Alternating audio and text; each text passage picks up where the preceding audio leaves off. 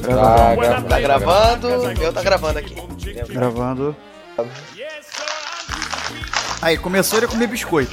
Pobre. Começou a comer essa merda, cara. É, esse microfone capta tudo, viu? Não me venha com churumelas. Vamos trabalhar, gente? Vamos.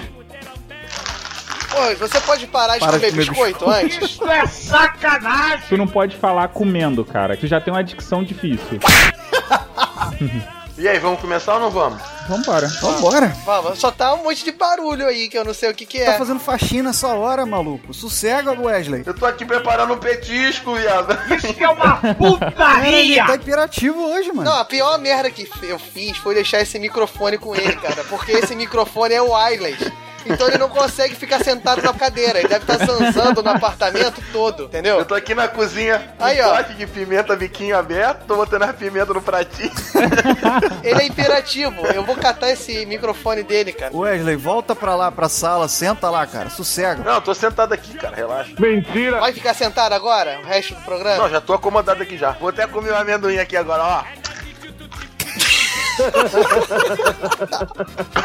Hoje, hoje a gravação promete, cara. Hoje vamos até 3 horas da manhã, maluco.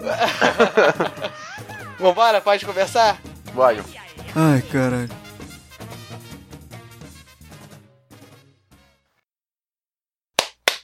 Pronto, começou!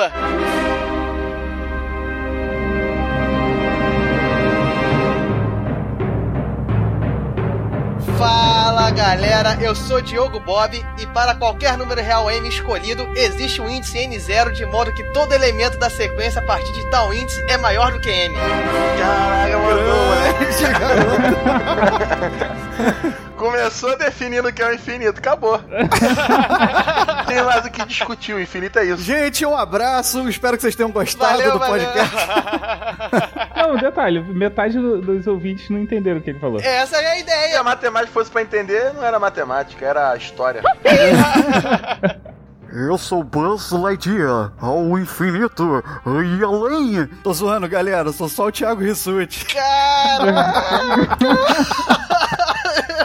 Eu não acredito! Eu sou Buzz Lightyear. É a pior imitação de Buzz Lightyear. O dia que ele tiver gripado, eu posso assumir no lugar dele. Não. Não, eu acho que é o contrário. O dia que você fizer, vão achar que ele tá gripado. Aqui quem fala é o Mogli, e se o universo é infinito, Neil Armstrong ter ido à Lua é a mesma coisa que eu ficar sentado no meu sofá. Perfeito. muito bom, muito bom. Eu sou Wesley Storm e meu sonho é me hospedar no hotel de Hilbert. Ó. Boa. Enfim, não sei se vocês perceberam, acredito que sim, né? Porque nosso público é um público rebuscado, um público aí que procura estudar das ciências exatas. Nosso assunto será sobre o infinito. O que, que é isso? É um número? É um conceito? É uma ideia? Não sei. O que, que é isso? Vocês sabem ou não? Mas a gente vai falar depois do round de mensagem. Toca aí, Raulzito. Mete bronca, meu garoto. Pacote de mensagem. Caralho, Raulzito nordestino é ele. Ó, gente, pacote de mensagem lindo.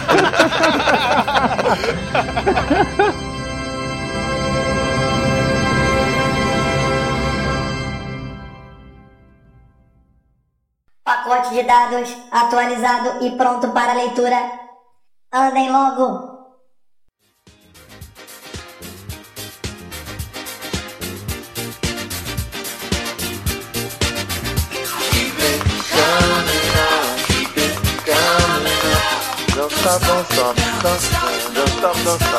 Fala galera, chegamos a mais um round de mensagens. Eu e o meu querido Wesley aqui presente também comigo. Uh! Que isso, cara? que isso, maluco? Ficou horrível, cara. É que eu tô no clima do Halloween ainda. Tá dando uma de lobisomem? cara? É, não sei se foi uma homenagem a mentira de lobisomem com fantasma ou com o monstro do pântano. Ou, tipo, uma simples caganeira, talvez, não sei. É isso aí. Estamos aqui, né, Wesley? É, estamos aqui agora, bem no meio do Halloween. Sabe de Gravando nada, esse você- round de mensagem. No meio não, né? Que o Halloween já passou. Mas a gente tá gravando aqui esse round de Já mensagem. passou, foi alguns dias atrás, mas, né, a gente tem que trabalhar, né? Então comemora um pouquinho, vem aqui, lê a mensagem dos ouvintes. Não, você comemora, Rissuti, o, o Halloween? É tipo você é um do mal. É, né? A gente tenta, né, assombrar os outros de vez em quando. Minha esposa concorda muito bem com isso. É, a gente já contou as histórias quando a gente som- assombrou os alunos, né? Vamos ver como é que isso repercutiu aqui no programa de hoje. Exatamente. E aí, vamos começar por onde? Pelo e-mail? Ah, a gente começa pelos e-mails, né? Não. Ah, mas primeiro a gente tem que dizer, né, a galera que quer se comunicar com a gente, o que que faz? É, então, explicando um pouquinho aqui o que, que a gente tá fazendo, aqui é o nosso quadro Hall de Mensagem, a gente pode interagir com o nosso público. E aí, se vocês quiserem, por exemplo, mandar um e-mail pra gente, como é que a gente faz, Rissuti? Não, isso quem perguntou fui eu. Não queira tomar minha pergunta. É só mandar contato arroba galeradohall.com.br E se quiser falar com a gente no Facebook? Galera do Hall, só procurar no Facebook. E se for no Twitter? É Galera do Hall. E se for no Instagram? Galera do Hall também. Então vocês veem como é que é muito fácil, então a gente vai estar sempre monitorando todas as redes. A cada programa, no comecinho aqui no Hall de Mensagem, a gente vai poder dar o feedback do que vocês falaram e ler o feedback de vocês pro nosso público em geral. Exatamente. E pra finalizar também tem o site, né? É. www.galeradohall.com.br. Bota a galera do Hall lá em qualquer lugar que vocês vão achar a gente. Com certeza. Galera do Hall, é real. Exatamente. E aí, Wesley, no e-mail a gente teve alguma coisa? Então, a gente recebeu um e-mail bem legal aqui da Laís Milani e ela tá falando o seguinte, que ela é estudante de comércio exterior, ela tem 22 anos e mora em Piracicaba. Piracicaba que eu adoro. Ela falou que conheceu a galera do HAL graças à sugestão dos aplicativos podcast do iPhone. Então é por isso, galera, que a gente sempre insiste para vocês que curtem a galera do HAL irem lá no aplicativo do iPhone e poder classificar, poder deixar sua opinião, dando cinco estrelinhas, é claro. Isso aí. E aí ela falou que começou a fazer maratona e desde então ela tem gostado cada vez mais, que tem se divertido muito com o episódio dos professores e que ela também pensa em ingressar nessa carreira. Olha aí, a gente influenciando pessoas, hein, Rissuti? O que que você acha disso? Boa sorte. Mas aí ela continua falando o seguinte, que ela tá escrevendo especificamente por causa do episódio 4. E ela falou que acredita que o que tenha disseminado os comentários seja mesmo as redes sociais. Então, pra você que não ouviu o episódio 4 ainda, dá uma olhada lá, a gente discutiu sobre comentários, sobre rede social, como essa coisa ela vem se construindo ao longo dos anos e como é que a gente chegou na realidade de hoje. E aí ela termina elogiando, dizendo pra gente continuar fazendo nosso podcast e pra gente adotar a Cacita como integrante sem precisar excluir ninguém. Ufa. Mas aí se não tiver como excluir ninguém, não tem graça, né? O negócio é um tentar puxar o tapete do outro. Isso é canalice. Mas por enquanto a Laís já tá aliviando minha barra. É, já tá pelo menos garantindo seu emprego, né? E aí você, ouvinte, que é fã do Rissuti e não quer que o Rissuti saia, manda uma mensagem pra gente. Porra, se, se você que é fã do Rissuti existe, manda uma mensagem pra mim que eu quero te E conhecer. se chegar no próximo round de mensagem e não tiver mensagem, já sabe, né, Rissuti? Já sabe que é rua. Galera, por favor, me salva aí. E mais algum e-mail, Rissuti? Temos sim, seguindo no e-mail aqui, nós temos mensagem do Leandro Mota, que já se comunicou com a gente. Ele fala: Fala, meus queridos raúnicos. Ó, o raúnico tá pegando, Ele hein? tá querendo cunhar um termo, né? Raúnico. Exatamente, tá pegando isso Com uma aqui. parada meio espartana, né? Raúnico. Raúnico. Gostei, gostei dela. Gostou, gostou? É, então continua falando. Vamos voltar pro e-mail. Ele fala com muita satisfação e alegria que vem. Eu tô rindo ainda do Raul. Meu e-mail, cara. Para de rir, Rissuti. Deixa eu falar, porra, cala a boca. É com muita satisfação e alegria que vos venho escrever novamente, dessa vez agradecendo a menção à minha pessoa no Galera do Hall 9, que por sinal foi de muito respeito, obrigado. É, ele arrisca dizendo que nós agora somos o sucesso. Pode não estar aparecendo agora, mas garanto a vocês que com o investimento certo, nas vias certas, vocês irão conquistar o público brasileiro muito mais rapidamente do que já estão. Pô, os caras tá. Boa profecia, né? Que isso? Eu, Uma eu, boa eu, eu profecia. concordo, concordo. Então, ele diz aqui, vamos lá, algumas coisas que posso dizer sobre o galera do Hall que tenho observado desde o começo. Primeiro, a pauta muito bem dimensionada. Obrigado. O cast está muito mais dinâmico desde o 01, ou seja, desde o primeiro. É, Aí tá aprendendo, né? é Obviamente. isso aí, né? Estão aprendendo, né? As personificações dos integrantes já começam a aparecer, proporcionando mais intimidade com o ouvinte, né? Já tem o, o cara que fala muito, tem o irônico, tem o saco de pancada na sala de justiça, né? E tem o ranzinho. Por aí vai.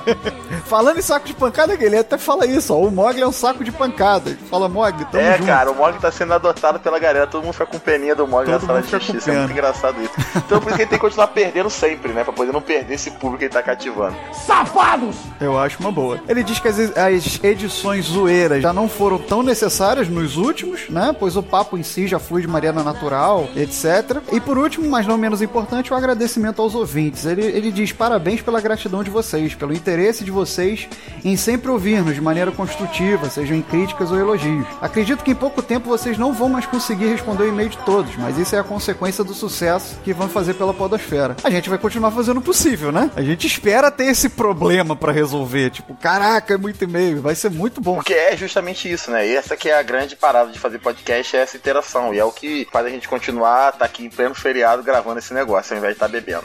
em vez de estar bebendo. E ele diz aqui, já sou fã número 1. Um. E deixa aqui, ó. Meu canal é o. Como é que fala isso? Lapd. É o LAPD07. LAPD07, canal do YouTube que ele bota os vídeos dele jogando Battlefield. Exatamente. Então, isso aí, Leandro, muito obrigado pela mensagem. Adorei o e-mail. Adoramos o e-mail. E aí, Wesley, teve mais alguém no e-mail? Então, eu tô com o e-mail aqui da Arita Rigonato. Ela só fez um comentário bem rápido, mas falou que ficou encantada com o nosso trabalho. Amou o episódio que homenageia os professores. Obrigado, né? Porque foi um episódio pra nós nos homenagearmos porque nós somos Exatamente. professores, menos o Diogo que largou essa vida. e aí ela falou que teve contato com a gente através do Esfera Geek. Mandou um salve pro Thiago Simão e um abraço pra gente. Então, ó, Arita, um abraço pra você, também um salve pra esse Thiago Simão, que é um cara muito gente boa e que ajuda bastante a galera da Podosfera com modo geral. Tivemos também o e-mail do Gus, né, que já mandou um e-mail pra gente, foi o cara que alguns rounds de mensagem atrás a gente leu, ele, ele botou lá, é, mandou uma pergunta pra gente. E aí, Pô, mas, pra... mas a gente vai ficar lendo o e-mail desse cara todo o programa? Eu espero que sim, porra. Qual que, que deselegância? Não, cara? não quero mais ler o e-mail dele não, cara. Vou fazer igual a Zagal quero... agora. Tô imitando o Azagal mesmo. Pula o e-mail dele. E vou dizer mais uma vez, um babaca. Eu vou ler. Eu te contrariando, eu vou ler. Ele diz aqui, primeiramente tem a resposta para as suas duas primeiras dúvidas sobre a, a questão da risada da risada falsa, né? Ele diz que foi o Mogli, nos primeiros episódios. Ele não disse que foi o Mogli, ele disse que foi o, o Mog, M-O-G-U-E. Deve ter sido um participante aí sombrio esquisito. Babaca! Enfim, foi o Mog nos primeiros podcasts. Ele falou que ele devia estar. Tá, tava aparentando um pouco nervoso e tal. Depois o nervosismo passou, ele ficou mais descontraído e aí deixou de ser o cara da risada falsa. A segunda questão foi a existência de mamilos em homens. Por quê? Porque nós, no desenvolvimento, no, no, desenvolvimento do feto humano, os mamilos aparecem independente das características específicas de machos e fêmeas. Depois, os hormônios vão fazer com que isso se desenvolva ou não, se for homem ou mulher. Então ele manda esse esclarecimento aqui pra gente. Já que não veio a mensagem de um biólogo, né? O próprio Gu já mandou a mensagem pra o gente. O próprio Gu já foi lá na Wikipedia já já mandou pra gente. E aí ele deixa uma terceira pergunta. Ele diz: quem é mais inteligente, homem ou mulher? Não sei. Cara, esse cara tá criando polêmica. Esse cara tá, tá, tá criando, criando. Só manda, só manda sapatada, né, maluco? É, sei lá. E no Instagram, Rissuti, tem alguma mensagem, algum comentário, algum abraço pra poder mandar? Tem sim, tem sim, ó. Primeiro, o Wesley Malandrinho, o Malandrilson, como diz o Diogo. É meu xará, cara, compartilha dessa triste dor que é se chamar Wesley e ser chamado de. Ao longo de toda a infância, você é chamado de Wesley Snipes. E aí, hoje, no ano de 2015, você passou a ser o Wesley Safadão. Sou sem vergonha Mas o Wesley Malandrinho, o Malandrilson, ele tá ali direto comentando, trocando uma ideia com a é gente. É muita mensagem que o Wesley tem mandado pra gente, então vale a pena mandar um abraço. E Exatamente. continue assim, continue gostando do nosso trabalho, que os seus elogios são muito importantes. Exatamente. E ele já, inclusive, indicou o nosso podcast para amigos veio o Christian, de 13 anos, falou com a gente que começou a ouvir por causa do Malandrilson. Então, agradeço ao Christian pelo recado e agradeço ao Malandrilson por estar tá fazendo o nosso, nosso marketing lá. É, cara, muito obrigado aí pra todo, não só pra ele, mas pra toda a galera que compartilha, quem apresenta pra um amigo a galera do Hall e que isso tá ajudando a gente a crescer bastante, tá deixando a gente orgulhoso do nosso trabalho. Com certeza. E aí tem o Thiago Ed87, falou que tá cada vez melhor. O Dart Taverneiro também chegou elogiando lá, falou que tá muito bom. O Costa Evando comentou numa foto lá que o Diogo deu meio ponto para um aluno. Ele falou: quem nunca pediu ponto para professor e se deu mal, né? Então acho que todo mundo já passou por isso também. Então um abraço aí pra galera do Instagram, todo mundo que tá lá comentando. Todo Às mundo vezes... tá dando like também, né? Exatamente.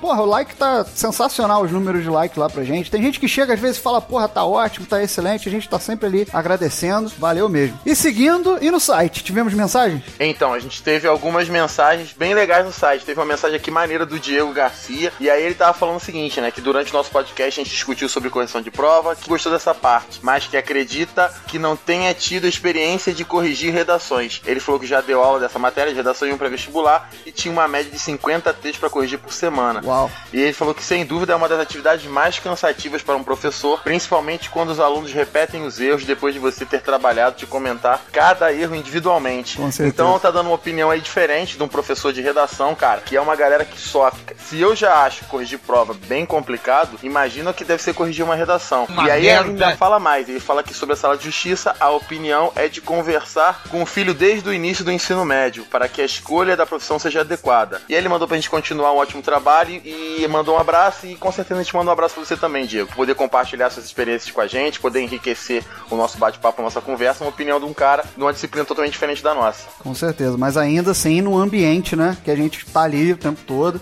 E no site, Wesley, a gente também teve a mensagem do Marco Assis, que diz assim: Bom dia. Primeiro, respondendo a pergunta feita de, de eu ser podcaster, não sou e nem tenho vontade. Não por não querer, mas como vocês viram nesse episódio, dá muito trabalho e dor de cabeça, além de gastar grana, coisa que eu não tenho. Mas gostei de saber que tenho um bom ouvido. Quanto ao cast, achei que a abertura, e aí o cast que ele tá falando é o extra que a gente colocou logo antes do Galera do Hall 9. Exatamente, a gente lançou na quarta-feira, no dia 21 de outubro, que foi o dia do podcast. Exatamente. Ele fala: quanto ao cast, achei que a abertura até o cast ficou longa, o Bob ficou se repetindo e o papo ficou lento. Pro ponto ruim, ao meu ver, foi um som de grilo no fundo a maior parte do cast. Não, mas achei interessante os pontos abordados na conversa. Então vamos lá. Não querer ser um podcast é uma escolha, de certo ponto, até sábia.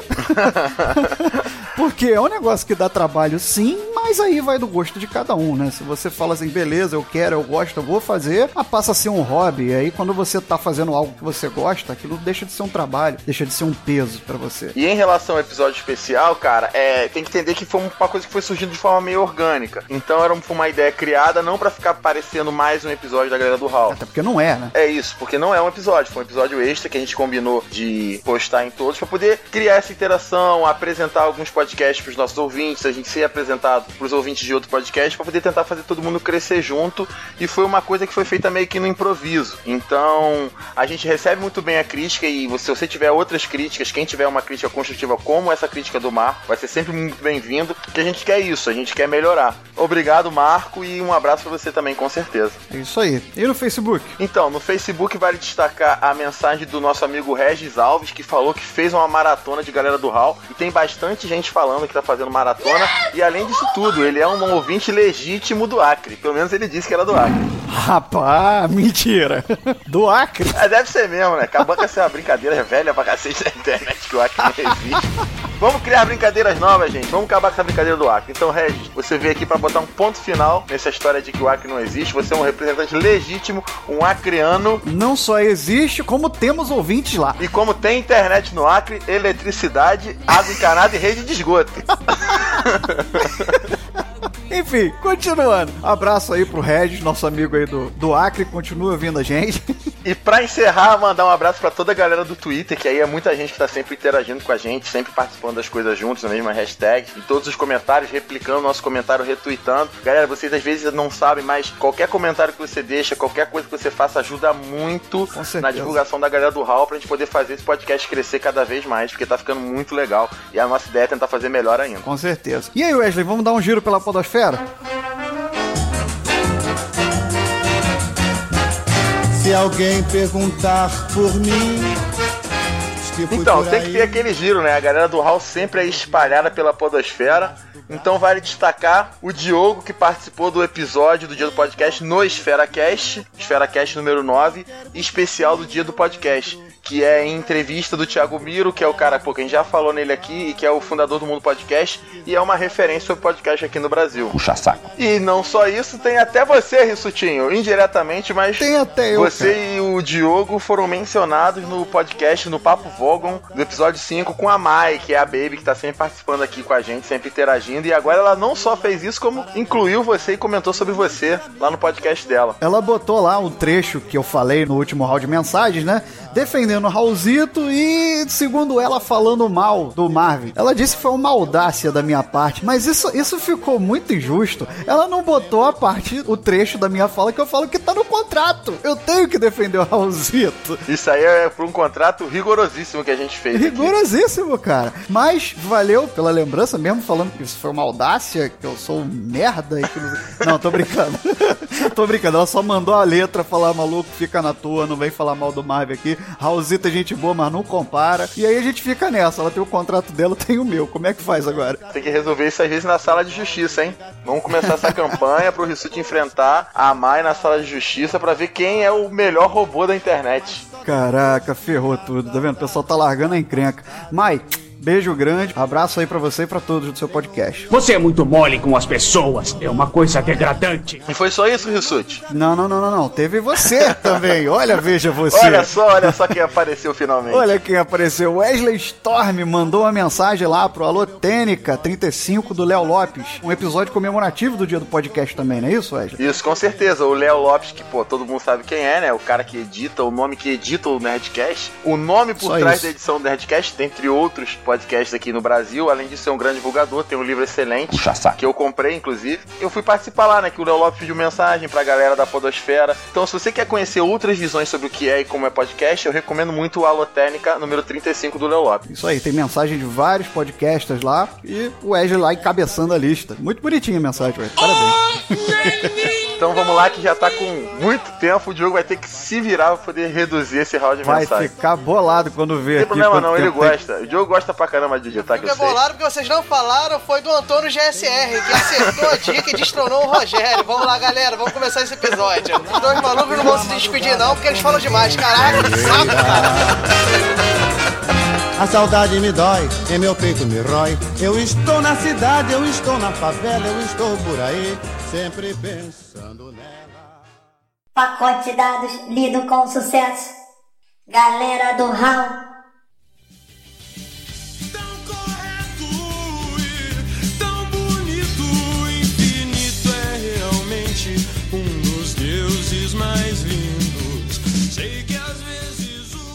Como todo podcast que a gente tenta falar de alguma coisa mais séria, a primeira coisa que a gente tem que fazer é a definição, né? Já que a gente tentou falar sobre infinito, vamos falar sobre a definição de infinito. O que, que seria infinito? E isso sobrou pra mim de novo, né? Eu sou o Doutor Sabichão. Isso, e pra, pra definir o infinito, eu sugiro tocar de novo a sua abertura, Diogo. Se botar aquilo ali, já tá pronto. Volta aí, Raulzita. Não. Não, eu quero ver você definir o que é infinito sem negar o que é finito, né? Olha só, eu vou fazer a definição, assim, não matemática, não científica. Quando as pessoas falam de infinito, o que que pensa infinito? Essa é definição. Depois a gente começa a falar da nossa área, pode ser? Beleza. O infinito é o nome que representa, é mais um conceito do que qualquer outra coisa. É um conceito que envolve não ter limites. Como assim? É uma coisa que não tem início e não tem fim. E isso partindo para um sentido figurado, que talvez a gente nem toque aqui nesse cast, uma coisa abstrata que aí pode ser levada a Deus e a tudo mais, aí pode ter relacionado com a ideia do infinito. É, mas eu acho que essa própria definição, ela é bem natural do seguinte sentido de você negar a finitude, né? Então você acaba definindo o que é o infinito simplesmente por aquilo que não pode ser finito, que é o processo natural. A priori, acho que não foi nem esse conceito de finitude, foi o conceito de incontabilidade, entendeu? O incontável. A partir daí começou a ter a ideia da infinitude. Por exemplo, eu tenho aqui como informar pra vocês, e nossos ouvintes talvez não saibam. Sabe de Existem nada, tribos primitivas que o infinito, o termo infinito, era usado para qualquer coisa que era mais de três. Exatamente. O nosso português, que é o poli, né? Bi, tri, depois começa a falar poli, que é muitos, né? Além de quatro, as tribos contam até quatro e a partir daí que elas não conseguem, porque o olho humano consegue distinguir até quatro objetos. Mais do que quatro você precisa parar pra contar. Eu fico estupefato. Eu queria ter um filho assim. Caraca, hein, o Mogli é sinistro, moleque. Sério? O Mogli Onde é é sinistro. porra? Ou seja, por exemplo, se tiver cinco mulheres bonitas, você só vai conseguir prestar atenção em quatro, é isso? Não, não. Não, você só tem a ideia de, de quantidade só no olho quando você Exatamente. tem três objetos na sua frente. Você só sabe quantificar olhando assim até quatro objetos. Passou de quatro, você precisa parar pra calcular. Você vai fazer algum agrupamento pra você definir o total. Ai. No caso, essas tribos, eles conseguem identificar quatro itens. A partir disso, Eles acham que é muitos, né? Eles começam a entender É. que são vários itens, não sabem quantos são. É engraçado que em, em algumas tribos você diz assim, tipo, quando é, essas tribos eles têm mais de quatro filhos, você ter cinco ou você ter dez é a mesma coisa. Pô, hoje em dia não é assim, não. Não, mas então, nessas tribos, como eles têm um processo de contagem muito primitivo, eles usam uma palavra pra exceder a quantidade de quatro. Cara, estamos falando com o menino lobo, né? Então, se ele falou de alguma tribo. Porra, não, com certeza. O Mogli é o mais entendido pra falar de tribo. Eu não discuto. Não, então eu proponho pra você, nosso ouvinte, faça isso, junte você e seu amiguinho, mande seu amiguinho colocar mais do que quatro objetos. E ver se você consegue só bater o olho e ver saber quantos são. Vai ser uma coisa você se divertir na praia, por exemplo, quando você estiver entediado. Você vai ser super descolado. Sou virgem. Cara, tem gente que vai contar, cara. Enfim, partiu daí, como eu tava falando pro Wesley, é o seguinte, então esse infinito é muito relativo porque vem dessa ideia de incontabilidade e tudo mais. O infinito é relativo, por exemplo, o infinito pra um fotógrafo é diferente do infinito pra um astronauta. Pensando filosoficamente, o infinito pro fotógrafo é a partir do momento que a câmera dele não consegue mais captar o foco e tudo mais. Posso estar falando besteira, algum fotógrafo pode falar aí comigo. Não, mas isso é mais uma visão poética do que de fato, né? Não, sim, é o que eu tô falando, é da onde surgiu. Falei que eu ia começar por isso, depois a gente ia começar a falar da ideia científica exata, né? Presta atenção no programa, pelo amor de Deus, que eu já tô com o saco cheio. Eu acho que se eu for pensar no próprio surgimento do conceito de infinito, e o que seria um infinito pra cada um, é um processo muito natural, né? É, é- cada um tem meio que a sua visão do que seria um infinito.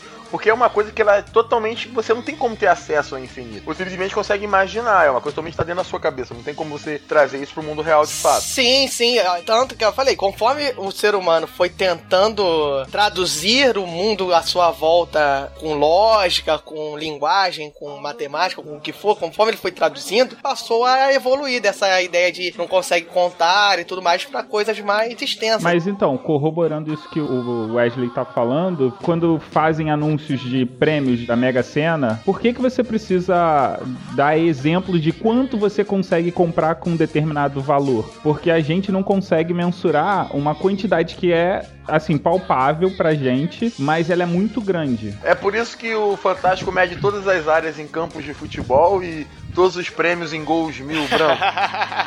É que é pra você conseguir visualizar aquilo, né? Isso aí. Agora, você imaginar alguma coisa que não acaba nunca é pior ainda. Não, você pode pensar que isso foi um desafio durante séculos. A própria formalização matemática do conceito de infinito é século XIX. Isso foi ontem, né? Sim. E falando, falando isso aí que o Mogli tá dizendo, a gente cai até no primeiro conceito de infinito que se teve, né? Tanto matemático como filosófico, que foi o infinito potencial, que é exatamente isso que a gente tá falando. Normalmente quando a gente fala de potencial é o quê? Al- Algo que se pode atingir, né? Ah, aquela pessoa tem potencial. Por exemplo, o Mogli não tem potencial pra ser roxo. Então, potencial é o que se pode atingir. Então, a ideia do infinito potencial, que foi a primeira ideia de infinito que se teve, foi a ideia de se estender, né? O que era capaz de se estender. Por exemplo, na contagem, o número natural era uma coisa potencial, que você podia sempre estender. Os números naturais, que quem não sabe o que, é, é o número que você usa pra contar. Um, dois, três, quatro, cinco. E aí, isso pode se estender, né? Você chegou no seis, ah, eu tô precisando de mais um sete. Tô precisando de mais um oito.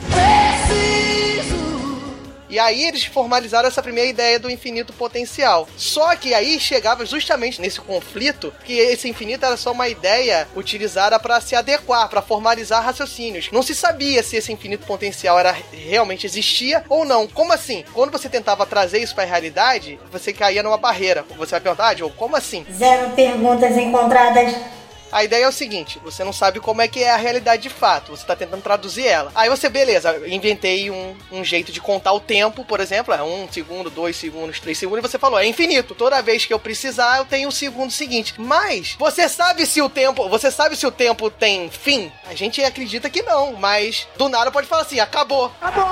É, ainda mais que você, quando começa a falar de tempo, você tá falando de uma grandeza física. Isso, isso E aí mais. você entra no conceito de infinito sobre a física, que é totalmente diferente da matemática. Isso, mas aí você tá falando sobre o conceito do infinito discreto matemático, que é aquele do infinito que é tão grande quanto você queira. Isso, eu tô querendo fazer essa relação. O pessoal conseguiu formalizar isso, mas tinha dificuldade de trazer isso pra realidade. Tipo assim, será que o infinito realmente existe? Não sei. Eles não sabiam que, por exemplo, simplesmente um deus ou sei lá, alguma coisa poderia chegar assim e falar: o tempo a- acabou, sei lá, passou 10 mil anos, pum, acabou. E aí? Você não sabe se aquela ideia de continuidade, ela realmente existe até, ah, assim, pra sempre, ou se em algum dado momento vai acabar. Mas é verdade, até hoje a gente não sabe, né? Porque, por exemplo, pode chegar amanhã e acabar o mundo. Falar assim, pá, Acabou.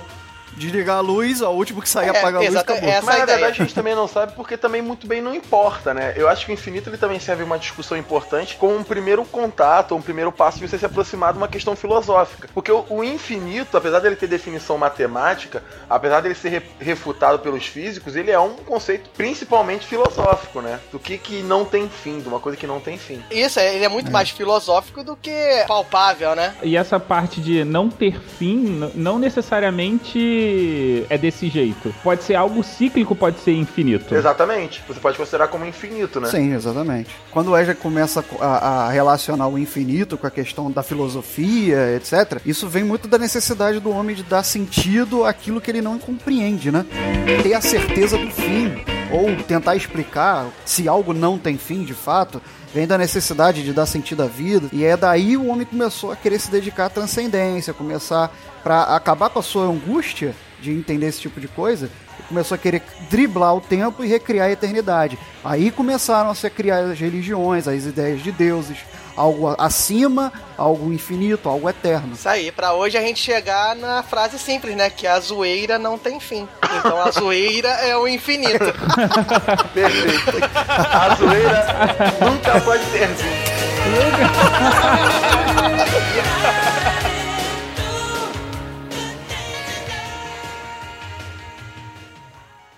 Galera do Hall. Ao infinito e além. Então, beleza, agora que é interrompendo a galera, porque senão a gente não sai daqui, né? Quatro matemáticos juntos. Orgia! Aí a gente vai ficar falando isso aqui, então melhor a gente continuar. É o seguinte, eu acho que vale a pena a gente mostrar o símbolo. É, mostrar não, a grande maioria das pessoas conhece o símbolo. É falar sobre o símbolo do infinito. Fala aí, meu querido Mogli, eu acho que você sabe falar sobre isso. Então, o símbolo do infinito é aquela faixa de Mobius que a galera não entendeu direito. Não é não, né? É a famosa Lelê. É a lemniscata de Bernoulli é essa? Essa aí, Exatamente. escada de Bernoulli. Pra você que não sabe muita matemática, pensa no número 8. Agora vira. Quem não conhece, dá uma pesquisada, a gente bota no post também. A lei miniscata de Bernoulli, ela me deu muito trabalho nas minhas aulas de cálculo, porque eu tive um professor maneiro que mandava calcular as coisas maneiras em cima dela. Então, o símbolo atual que a gente usa na matemática para infinito foi inventado por John Wales. A primeira vez que foi usado foi em- por volta de 1655 no livro De Sectonobius Cônicos. Xerebecanto Plácios Joe. Pô, agora não dá nem pra usar professores americanos, eu sei lá que porra é essa. Professores de latim, 24 horas por dia. Latins Professorium. Esse símbolo ele lembra muito o, o que a gente tem de infinito. Na verdade, são dois seis faceados com um i entre eles, que ele representa a, o número mil em romano, mas que na verdade vem de outras culturas anteriores. Então é, é um símbolo que ele é herdado de outras culturas, porque caso os ouvintes não se lembrem, né, o símbolo de mil dos romanos é o M. Aqui a gente está vendo um símbolo diferente, por quê? Porque ele foi herdado. Uma variação disso, desse símbolo que ele usava era o ômega, que era a última letra do alfabeto grego. Já a parte esotérica, é, a gente tem as primeiras é, aparições de coisas do tipo é por volta de 1600 a.C. Lá pelo Egito, era uma serpente que comia o próprio rabo. Ela fez a cobra subir. Eita! Eita! Eu vi isso no filme porno. É tipo. Caraca, como é que é o nome daquele cantor? Merlin Manson. Marilyn Manson comeu o próprio rabo. Era o Merlin Manson do Egito, caraca, olha só. Mas pegando esse gancho grego seu de ômega, isso é a própria citação bíblica, né? Que tem lá que fala que eu sou o alfa e o ômega. O alfa seria o começo e o ômega seria o não fim, né? Então talvez seja uma inspiração, mas até hoje a gente não existe uma, um ponto definitivo de da onde veio esse símbolo. Eu acho que é uma coisa que acabou se perpetuando e hoje a gente usa e faz todo sentido. Você consegue pegar várias teorias de conspiração, né, na internet, falando sobre o 8 ser meio que o perfeito. Acho que foi assim, tipo, é o que tem pra hoje. É isso aí. Se alguém mais embasado que nós souber, né, pode mandar pro hall de mensagem que a gente fala com todo orgulho. Deixa no comentário, a gente não tem problema com isso não. Então, essa cobra que comia o próprio rabo. Cara, toda vez que você falar isso, eu não vou conseguir parar de rir.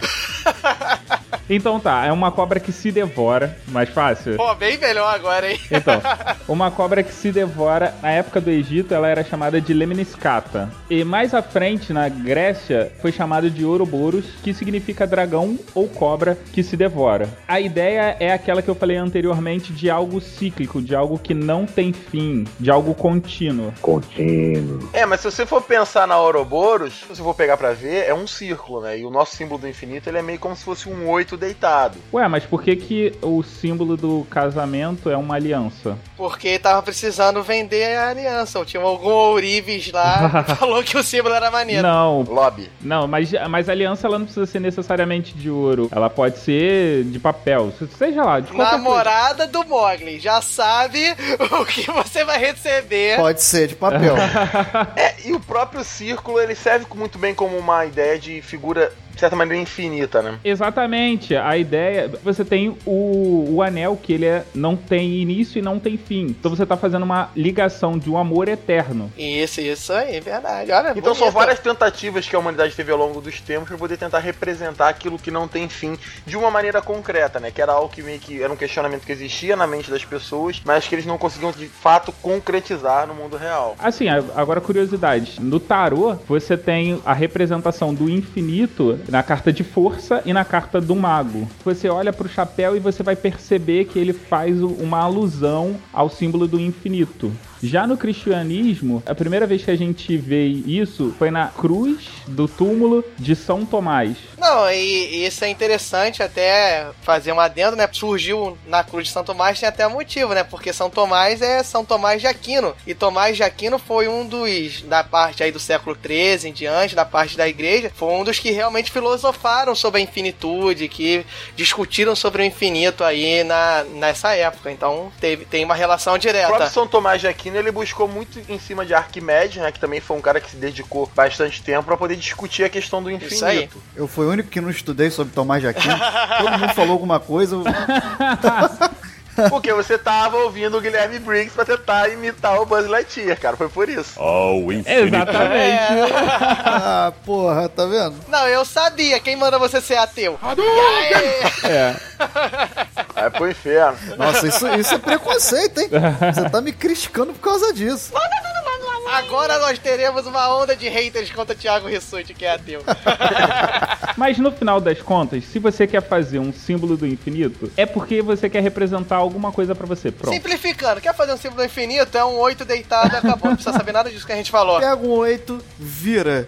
Acabou. Isso é, é- é algo bem interessante, que antes de se inventarem as máquinas tipográficas, ou seja, as máquinas de impressão, basicamente, só havia uma maneira de fazer o infinito, que era pegando o 8 e deitando ele. Bem louco. Empolgante. Matemáticos que ficam putos com a piadinha tem uma origem histórica no 8 deitado, olha só. Ah, cara, eu acho que vale falar aqui a piada mais icônica do- do- com relação ao infinito que a gente ouviu de um professor, né? Que foi feito em prova. Diga. Fala. Quanto que é infinito dividido por 2? É o Quatro 4 deitado. Ah! Piadas matemáticas escrotas você só vê na galera do HAL. ok, isso pareceu chamada de mercado, né? Mercadinho. 98. Tá, peito a 100 kg, 12,98. Alcatra bovina, quilo, 19,98.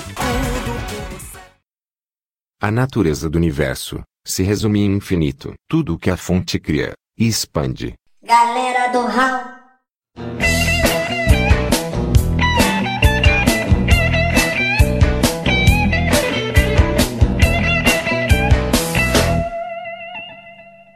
Se o rádio não toca, Ouça podcast Então, galera, a gente discutiu aqui, filosofou. Olha só, filosofama é agora, moleque, que um monte de filósofo mete porrada na gente nos comentários. Vai falar, falou nada, falaram Merda nada. nenhuma! Desculpa! A gente tem que ter agora um pensamento mais refinado, tem que pensar um pouco mais filosoficamente. Então vamos falar da parte que a gente entende, né? É, pois é, isso que eu ia puxar aqui, o Wesley já tocou. Como somos quatro matemáticos, que, que a gente vai pensar? Vamos pensar na ciência exata que mais tentou traduzir essa ideia filosófica, E né? mais feliz foi nessa tarefa, né? E, ó, que bonito, mais feliz foi em traduzir. Agora a gente arrumou rixa com os físicos. Beleza, esse aqui vai ser o podcast que vai ser mais comentado que a gente falou um monte de merda. Vamos lá, então. Galera, a gente vai falar aqui sobre a matemática, como é que a matemática começou a tentar traduzir isso, tra- essa ideia de infinitude, essa ideia de sem limites. Eu já falei um pouco lá no início, né, sobre o infinito potencial, expliquei pra vocês, e o infinito potencial foi aonde tudo começou, ó. Tudo começou, aonde tudo começou. Foi aquela ideia que eu disse, de continuidade. Você sempre tentar estender alguma coisa. Pensa o seguinte, pra galera aí que não é da área, pra galera que tá ouvindo isso aí na aula de geografia, que é chata pra caramba, tá com aquele fonezinho escondido. Pensa o seguinte. Você chega na barraca, vai comprar aquele chocolate maneiro, aquele chocolate famoso. É o de novo. Mais um. Então, como é que é o slogan do chocolate de novo? Você sempre pede mais um. Então pensa que você chega lá na barraca e pede mais um. Se você pediu mais um, o que, que você vai pedir? De novo. De novo. Você não sai da barraca nunca mais, você vai ser reprovado de geografia, mas essa é a ideia do infinito potencial, você sempre dar um passo além. Foi a primeira formalização matemática sobre isso, mas isso gerou alguns problemas, não foi, Wesley? Deixa para manutenção de dinamismo identificada. Então, essa ideia de desse infinito potencial e de você poder gerar essa discussão de continuar e continuar e continuar, isso já é um problema bem antigo. Quem propôs um, um paradoxo, porque na verdade antigamente as pessoas elas dificilmente elas conseguiam ter o argumento teórico para poder discutir da forma como a gente discute hoje. Então muitas das vezes você discutia os problemas através de paradoxos. Então o paradoxo mais antigo que busca essa discussão sobre a infinitude vem a ser o paradoxo de Zenão, que é o paradoxo do Aquiles e da tartaruga. Reis não ajoelham perante Aquiles. E como é que funcionava essa brincadeira mais ou menos? Existem várias versões para esse paradoxo, eu vou dar uma versão que talvez seja a mais simples, a que eu vejo como mais simples. Então, o Aquiles ele ia disputar uma corrida com uma tartaruga. Ó, querido ouvinte, não pergunte por que o Aquiles resolveu correr contra uma tartaruga. É, é, é papo de grego. Ele quis e ponto. Então, como é que funcionava a corrida? A tartaruga, por ser naturalmente mais lenta, então ela, ela exigiu, ela acabou conseguindo uma vantagem nessa corrida. A ideia do Zenão era discutir se o Aquiles ele ia conseguir ou não ultrapassar essa tartaruga. Então, como é que funcionava? A tartaruga ela andava um pouco e o Aquiles ele encurtava metade da distância dele até a tartaruga. E aí a tartaruga andava mais um pouco e o Aquiles encurtava metade da distância. E a tartaruga ia andando e o Aquiles encurtava metade da distância, a tartaruga ia andando e o Aquiles encurtava metade da distância. E a discussão que o Zenon trouxe foi justamente sobre se o Aquiles iria ou não conseguir alcançar essa tartaruga, já que ele ia encurtando metade da distância, metade da distância. Será que ele conseguiria alcançar a tartaruga de fato? Não sei. Não, você já viu que grego era tudo doidão, né? Exatamente. É, exatamente esse é o problema. E isso aí foi o que a gente falou de paradoxo. Isso aí gera justamente a dissociação. Foi a briga. Os gregos lá ficaram tudo malucos, os filósofos da época ficaram tudo malucos, os matemáticos tudo malucos, dizendo que a matemática não conseguia se associar com a realidade. Isso aí era um problema que, tecnicamente, você não conseguiria solucionar. Tecnicamente, né? Porque era só a porra do Aquiles esticar o braço. Porque em alguma hora a distância pra tartaruga ia ser menor do que o braço dele, né? A ideia é que quando ele andasse mais alguma coisa, a tartaruga já tá um pouco mais à frente. O Aquiles nunca iria conseguir chegar no mesmo ponto ou ultrapassar a tartaruga. Não consegue, né? Não vai mal. Sempre que ele chegasse no ponto em que a tartaruga tivesse, a tartaruga ia estar à frente E dele. ele só poderia andar metade da distância. O engraçado é que na época, né, isso, esse paradoxo criado por Zenon não pode não ter sido a, a- a intenção dele, mas ele criou uma verdadeira aversão ao estudo, ao conceito de infinitude. Né? Os matemáticos começaram a dizer que ele tinha ideias matematicamente insanas, era uma doença que ele tinha que se curar, etc. Ou seja, não foi muito bem aceito o papo, não, foi, não engoliram muito bem na época, não. Querido colega que está ouvindo isso na aula de geografia, é o famoso assim, que a gente como professor escuta muito. Não sei resolver, então tá errado.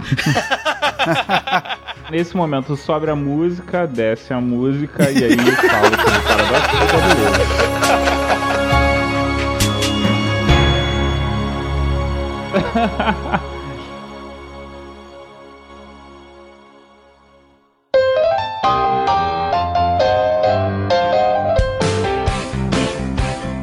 questão aqui só acarretou foi o paradoxo de Galileu. Wesley, você sabe falar sobre isso melhor do que eu, então brilhe. Não, mas eu não sei a versão do Galileu do programa não, cara. Só sei a versão do Dirich, né?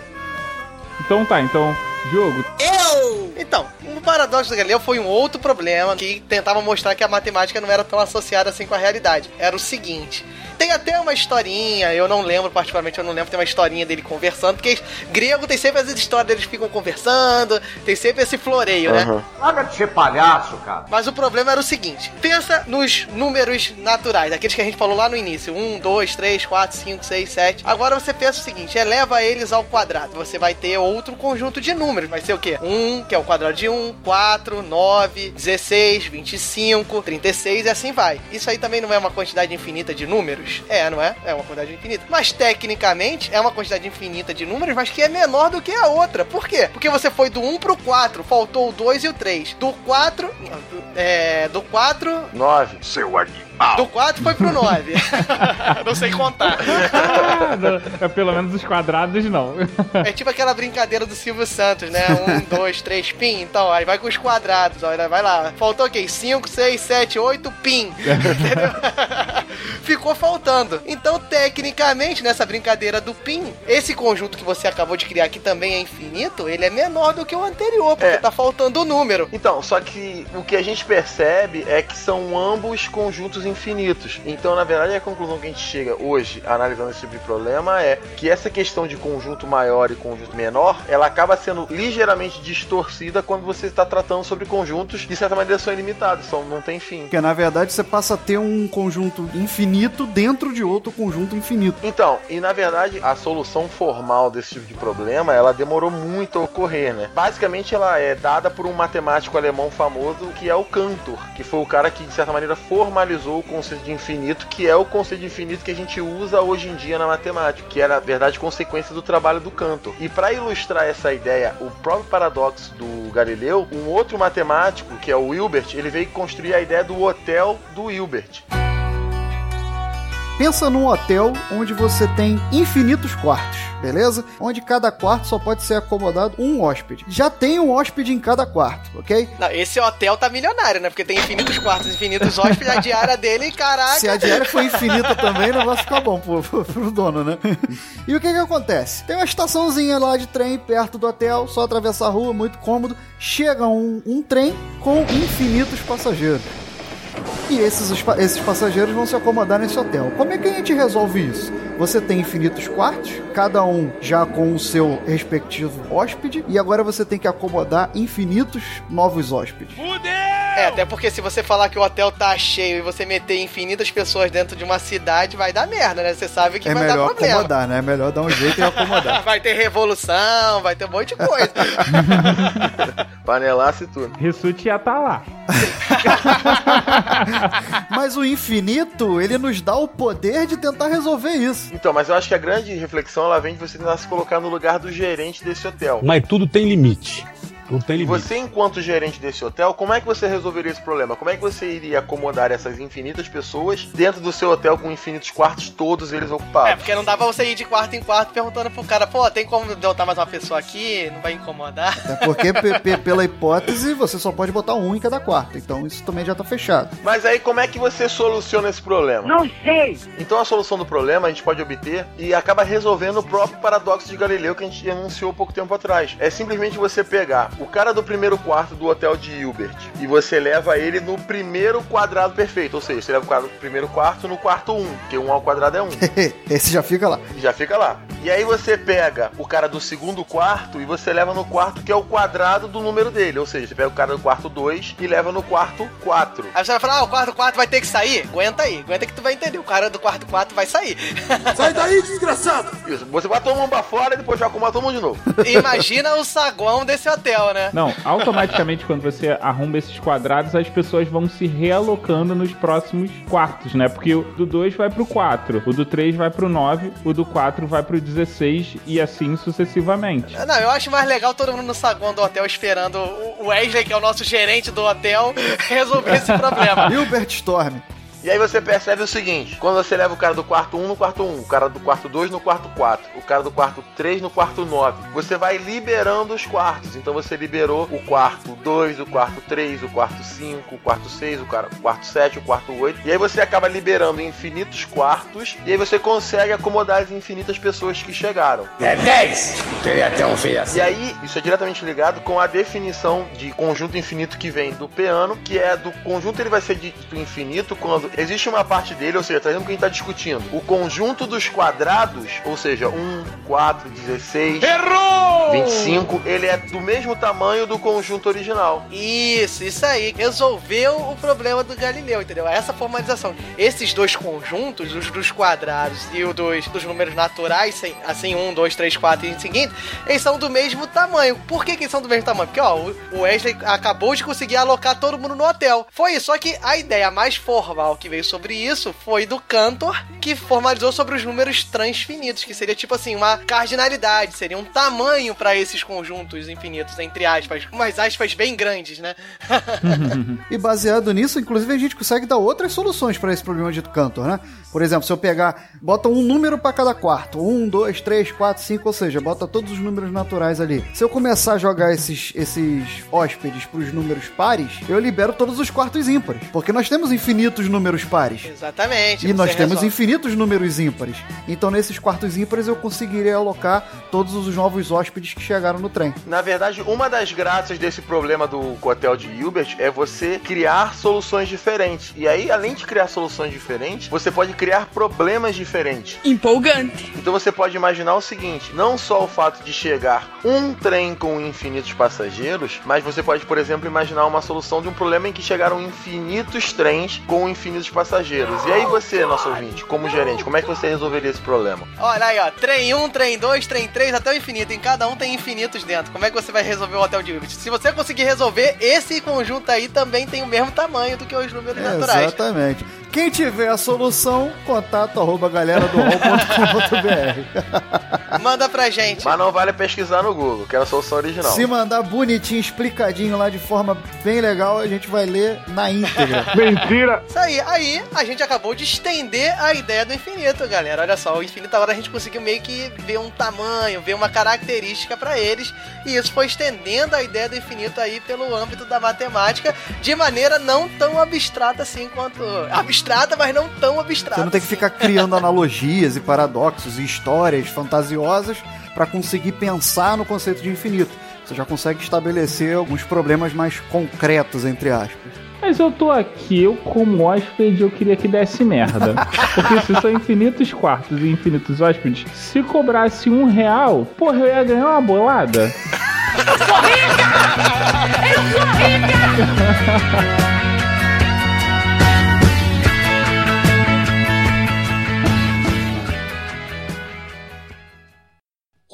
Inumerável, incomensurável, incessante, sem fim, galera do Hall. Há 10 mil anos atrás. A gente falou das nossas abstrações dos nossos hotéis infinitos. Hotéis infinitos é um novo problema, hein? é um outro exercício aí, ó. Hotel infinito é pra quem resolveu o problema dos trens infinitos. Resolveu o problema? Passa pra esse segundo. Resolveu o segundo? Contato arroba galera do hall.com.br. Mas então, o nosso problema aqui é criar polêmica, porque quem cria mais rixa com matemática? Quem? Babilas, babilas. Os físicos, né, cara? Os físicos. Os físicos sempre criam problema. São aqueles cuja ciência sem a matemática é só filosofia. Chegou no topo espetacular. que isso, é bonito, bonito. Olha só, a gente já arrumou problema com quem? Com o filósofo. Uhum. Já arrumamos problema com o físico e agora você ressaltou o problema com os físicos. Olha Exatamente. que beleza. E o cara lá na aula de geografia tá se reprovando.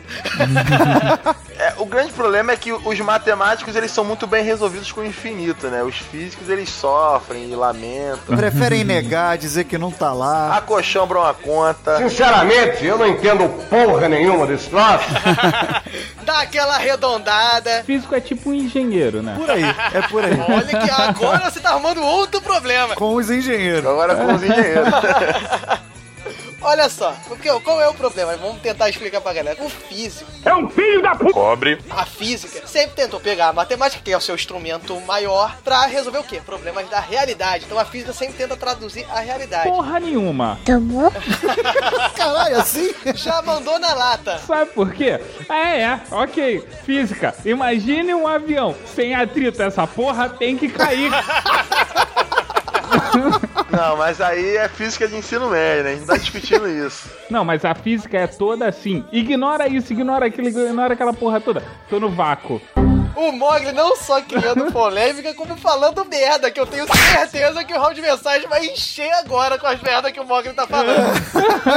Não, Morgan, olha só, aí, aí eu vou ter que defender também. O problema é que os físicos eles desprezam aquilo que beira o infinito, beira o conceito de infinito, algo muito grande, e despreza aquilo que também é, pelo nome já, desprezível, né? Aquilo que é infinitesimal, muito pequeno, muito próximo de zero. que a gente não chegou a comentar, mas seria o infinito às avessas, né? Exatamente, é aquilo tão próximo de zero quanto você quiser. Não é o infinito às avessas, é o conceito de limite. É o conceito às avessas. Como assim? É o conceito de, em vez de você dar um passo adiante, você sempre ficar subdividindo as coisas e conseguindo coisas menores. É que você querer se aproximar de zero tanto quanto você quiser. Isso, a gente não comentou, mas é a ideia do infinitesimal. E qual é o problema que os nossos queridos aqui, Mogli se revoltou e não deixou a gente falar?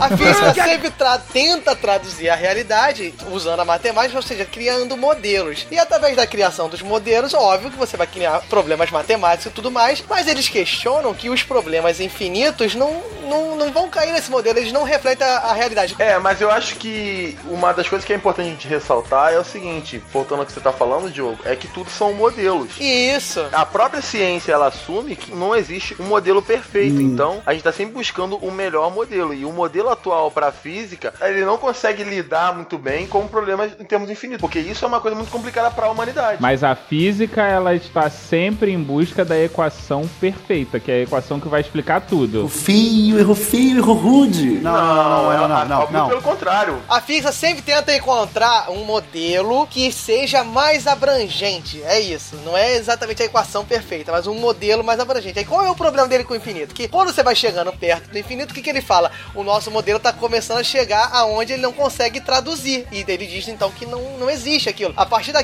daquele ponto que a resposta seria alguma coisa infinita, ele diz que o modelo chegou onde tinha que chegar. Ele não consegue mais explicar a partir dali. Não consegue, né? Ou criar um modelo mais preciso pra isso. Isso aí. Exatamente. E esses problemas hoje em dia eles ocorrem em duas escalas principalmente, né? Ou quando você vai pra escala muito pequena, que aí você tá falando de coisas subatômicas mesmo, ou então quando você vai, por exemplo, pra buracos negros. São coisas muito grandes. Que aí você também são pontos aonde o modelo atual que a gente tem da física não funciona. Isso. É só pra falar um pouco mais disso que o Mogli tava falando, a questão dos modelos, e aí eu vou um pouco longe do, do buraco do Wesley.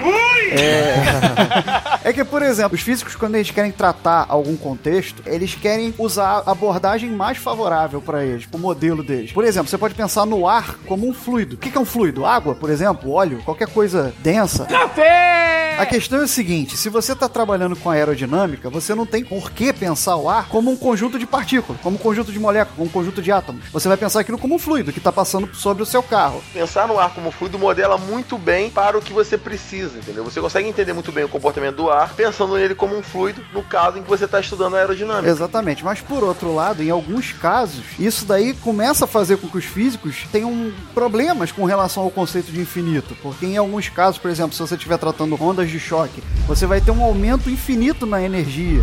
E, e- e na densidade. Então você não precisa disso. Aí eles passam a olhar o ar como um meio formado por átomos indivisíveis. E aí a teoria ela é aperfeiçoada. A infinitude ela vai embora. Não se vá. Eles vão ajeitando pra não chegar no infinito. Eles têm medo do Exatamente. infinito e a gente não.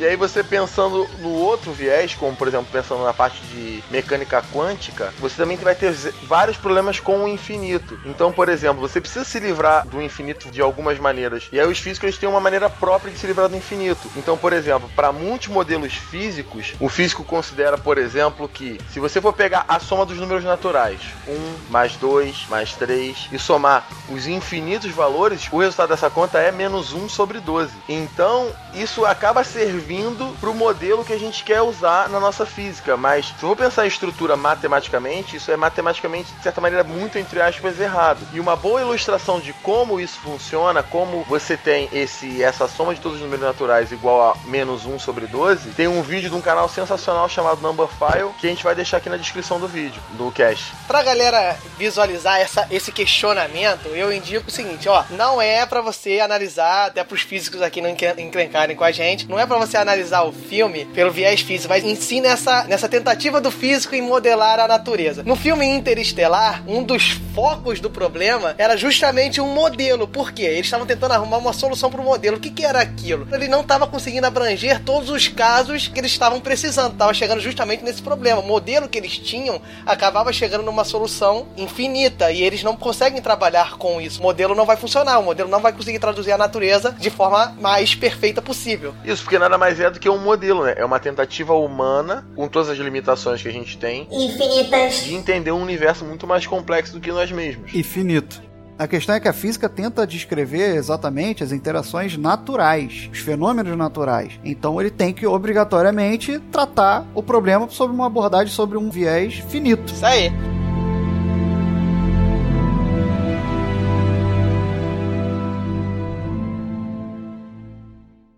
Galera do Hall.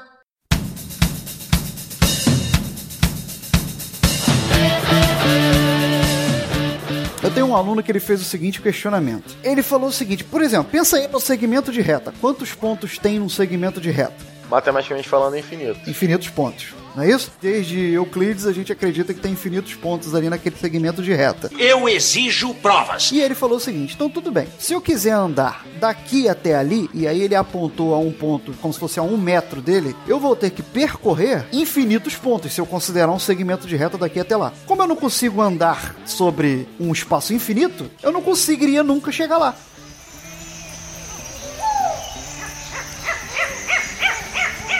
Não consegue, né? Não vai mal. Entenderam o questionamento? É. Eu entendi que ele tava usando álcool na sua sala de aula.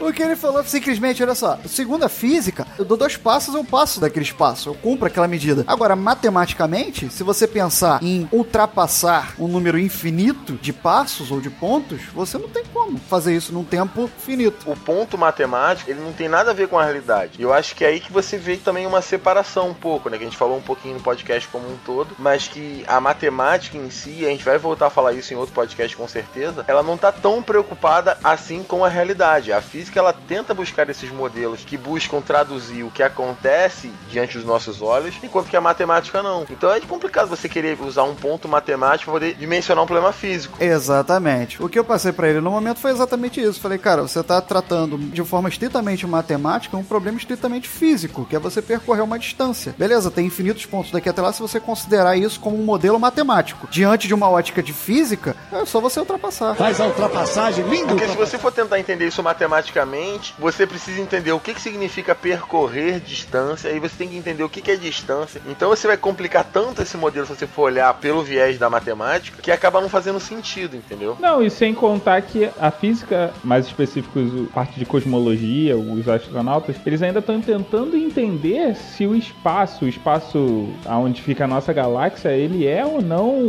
infinito. A sonda Planck, que foi lançada em 2009, ela tá tentando mensurar isso. Resumindo, o Mogli disse que quem estuda cosmologia são só os astronautas, né? Os astronautas vão pelo céu, Só os astronautas. capturando os planetas e as naves que poderão no seu voo Oh,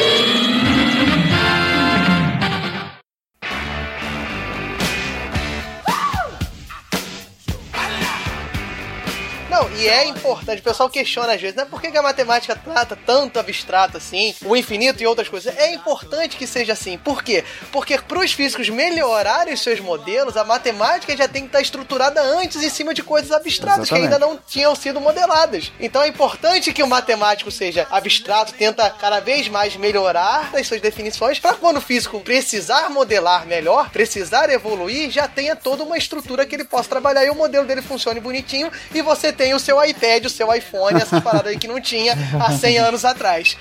O que o matemático faz, na verdade, é deixar um terreno fértil, estruturado, para que outros estudiosos, outros pesquisadores de outras áreas consigam desenvolver suas teorias e suas práticas em cima daquele território. Inclusive sobre o infinito. Posso deixar um outro exercício aqui para os nossos ouvintes? Que a gente já tem o lá de Uber? Pode. Eu quero deixar aqui um seguinte questionamento. Todo mundo já foi, às vezes, numa loja, foi trocar uma roupa, experimentar uma roupa e você tem um espelho de frente pro outro. E aí você vê, em teoria, infinitos espelhos se repetindo dentro daquele. Não é isso? É isso aí. É. São infinitos espelhos? São infinitos ou não? Ou é, in- ou é finito o número de E se não são infinitos, por que não são infinitos, né? Exatamente. Eu tenho a explicação. Essa é uma das primeiras definições de infinito na história hindu. Ô, louco, meu! Do espelho? São sinistros. Não, não do espelho, porque o que acontece? Como que a gente faz na física para calcular quantas imagens a gente consegue ter quando a gente tem espelhos que formam um determinado ângulo? É 360, que é um círculo dividido pelo ângulo formado. Quando você tem um ângulo, um espelho virado para o outro, o ângulo é zero. E aí você tem o que Brahmagupta definiu como um valor sendo dividido por zero, que é a noção mais baixa. Quem? Quem? Professores indianos. Professores indianos, 24 horas por dia. Professores de todos os idiomas. Hoje a gente vai ter praticamente a ONU dos professores aqui, né?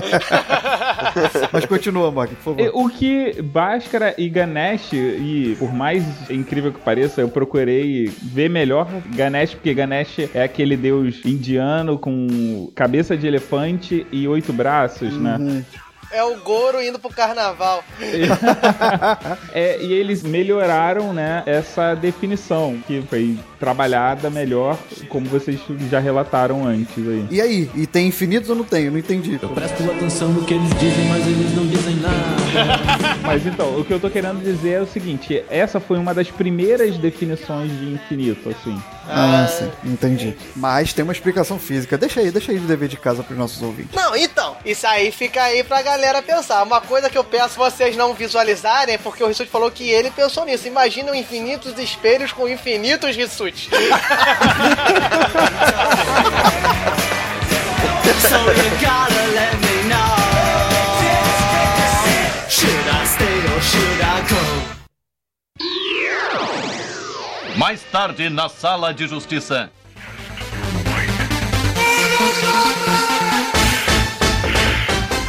Enfim, chegamos, meus camaradas, meus amigos ouvintes aí da galera do Hall. Chegamos ao nosso momento de debate mais uma vez. Nosso décimo momento de debate. Olha que maneiro. E hoje nós teremos uma sala de justiça especial, meus queridos ouvintes. Hoje não teremos sorteios, porque o Raulzito mostrará que essa sala de justiça é muito especial. nós tivemos um desafio. Uma coisa muito importante aconteceu no podcast passado. Vocês podem ouvir aí o podcast passado sobre você trabalha ou só dá aula. Podem ouvir que houve um desafio moral contra a honra de Thiago Rissuti. Raulzito, coloque aí o desafio, o embate feito. Honra. Essa é a verdadeira razão para você fazer ou não fazer uma coisa.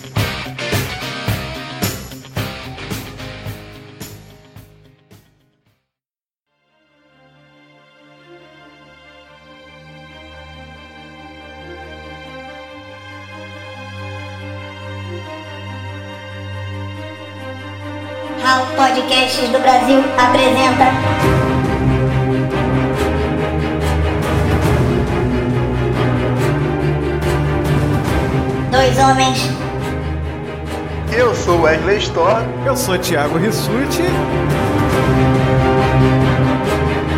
a humildade, Eu nunca falei que eu fui pobre, você que ficava falando que era pobre. Eu não falei que era pobre, não.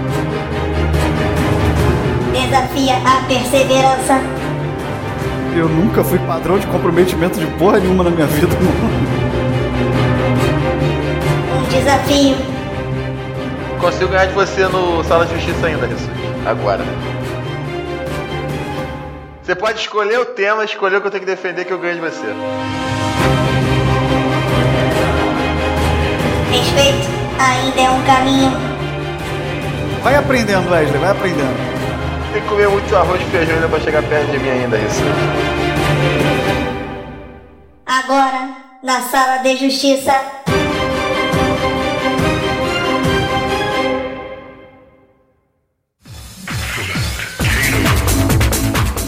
Galera, olha aí. Hoje é o verdadeiro Mortal Kombat. Hoje não jorra nada menos do que 3 litros de sangue nessa sala de justiça. Nada menos. A trilha tá muito apropriada pra esse momento. Não concorda, ô Mogli, que não fala porra nenhuma? O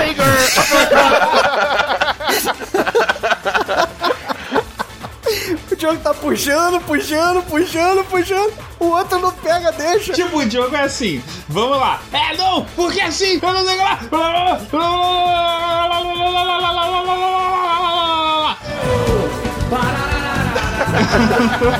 Mogli, você já está com a palavra, Mogli.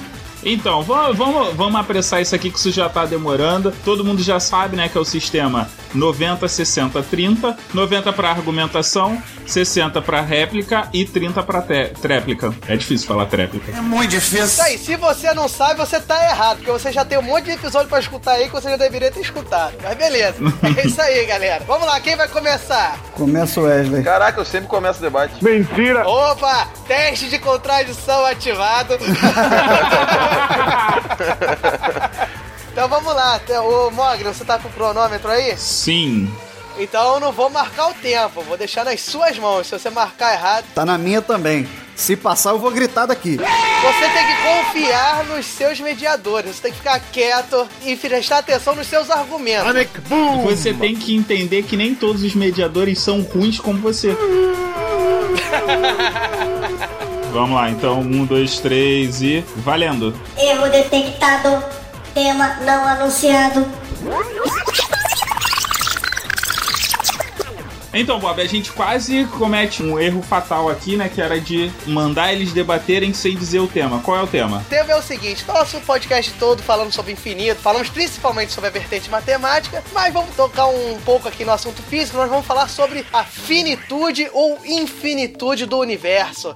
E aí, o que, que vocês acham? Teremos essas vertentes, serão defendidas aí pelos nossos queridos debatedores que vão começar agora.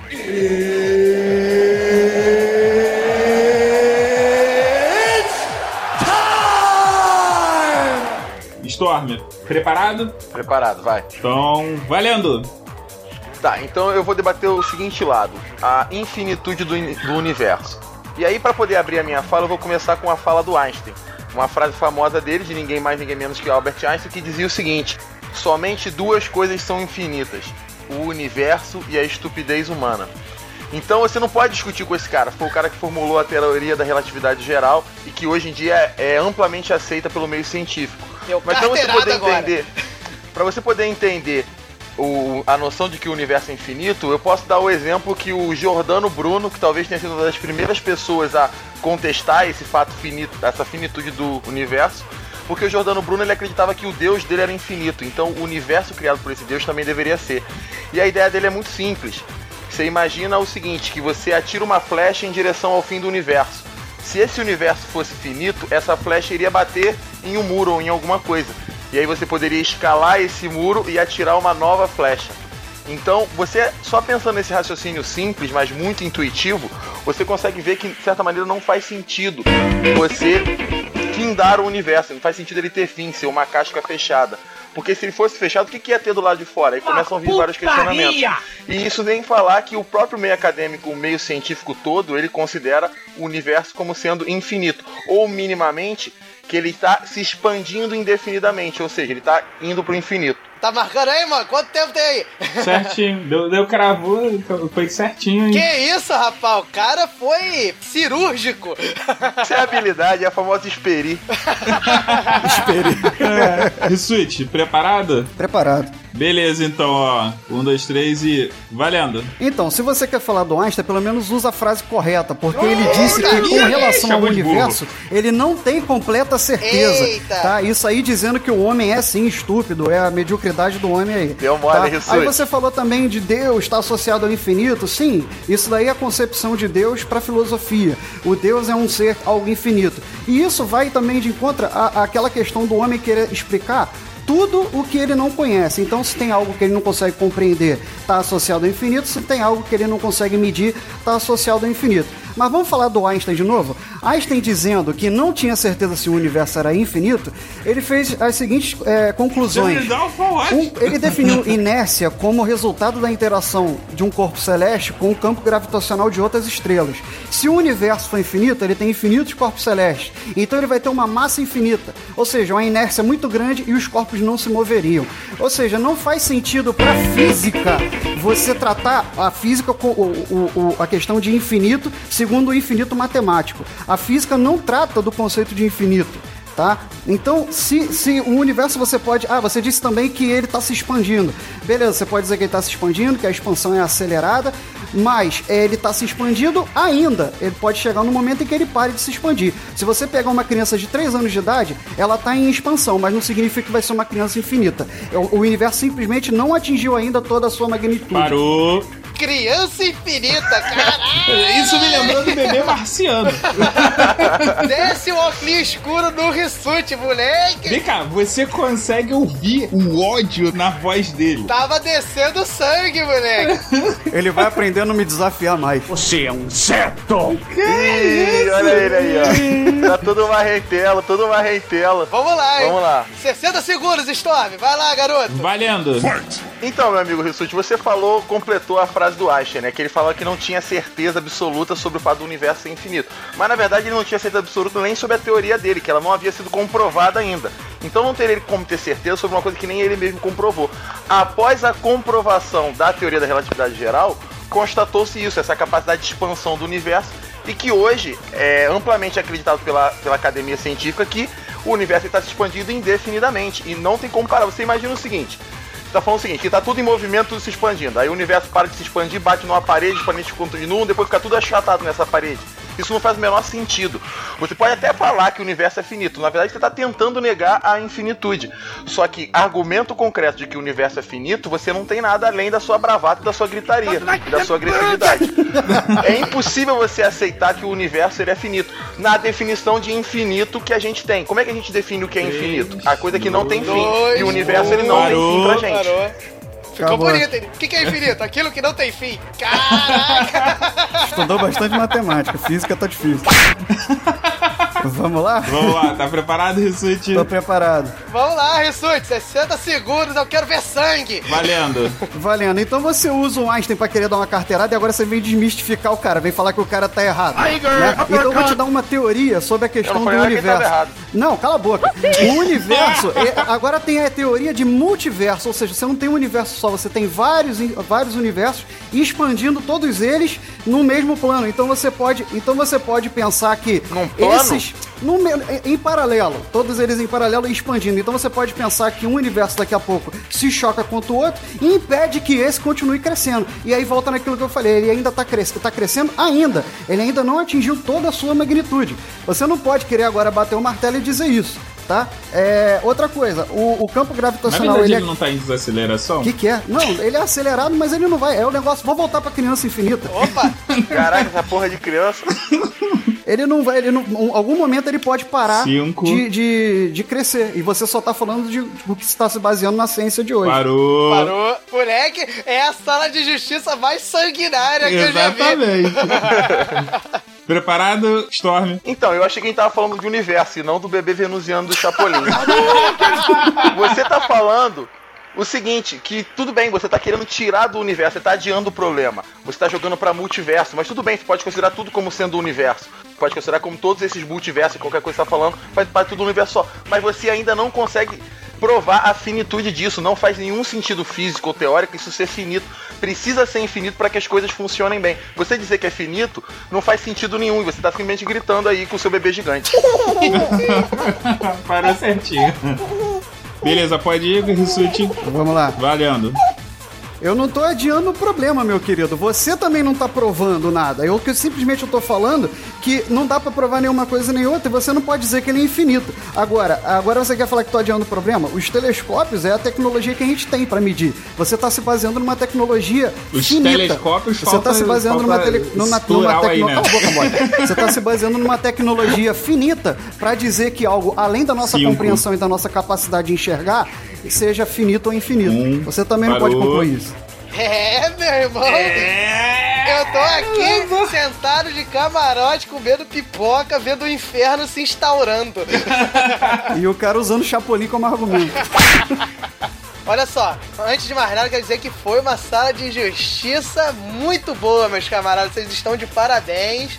Os ouvintes podem até julgar aí se as salas de justiça merecem ser agora pré-determinadas ou sorteadas como tem sido. Que realmente os caras se prepararam que nem um monstros pra esse confronto. Mas e aí, Diogo, o que, que você achou? Quem que você achou que ganhou? Rapaz, tá difícil, hein?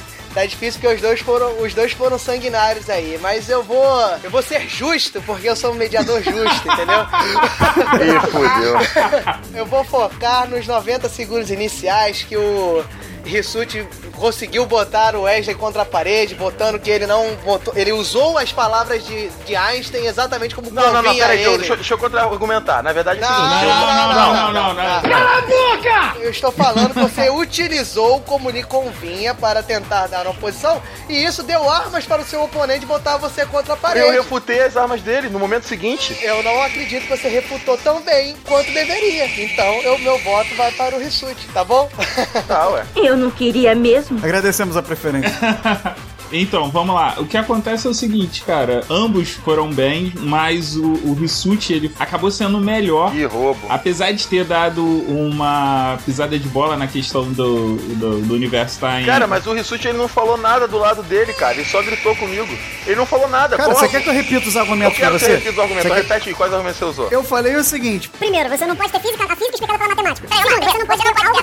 Peraí, você vai deixar eu falar ou não vai? É, o meu voto vai pro Rissuti por, sei lá se já tem argumento suficiente, mas qualquer coisa se for. Pobre. Pode editar essa merda. É isso aí, Raulzito. Opa. Declare o vencedor. O desafiado acabou ganhando de Wesley Storm, que não aceitou muito bem a derrota, tá chorando ali no canto da sala. É, Ouvintes, isso é que vocês estão ouvindo a parte já sem 10 horas de lamentação aqui. Roubo. Seu ladrão! Vamos lá, Raulzito, declara o vencedor aí. Vamos lá, toca essa bagaça pra frente. Galera do Hall adverte. As vertentes defendidas não necessariamente refletem a opinião dos debatedores.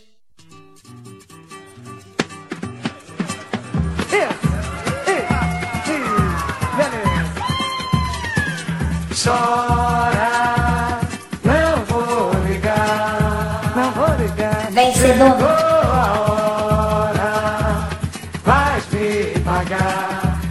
Chorar. Thiago Rissuti. Pode chorar, vai chorar.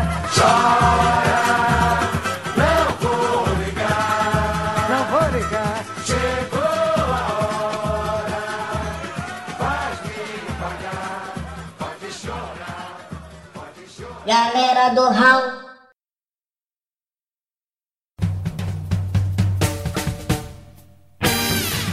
Acessem galera do Mensagens em contato arroba galera do Busque por Galera do Hall em Facebook, Instagram, Twitter.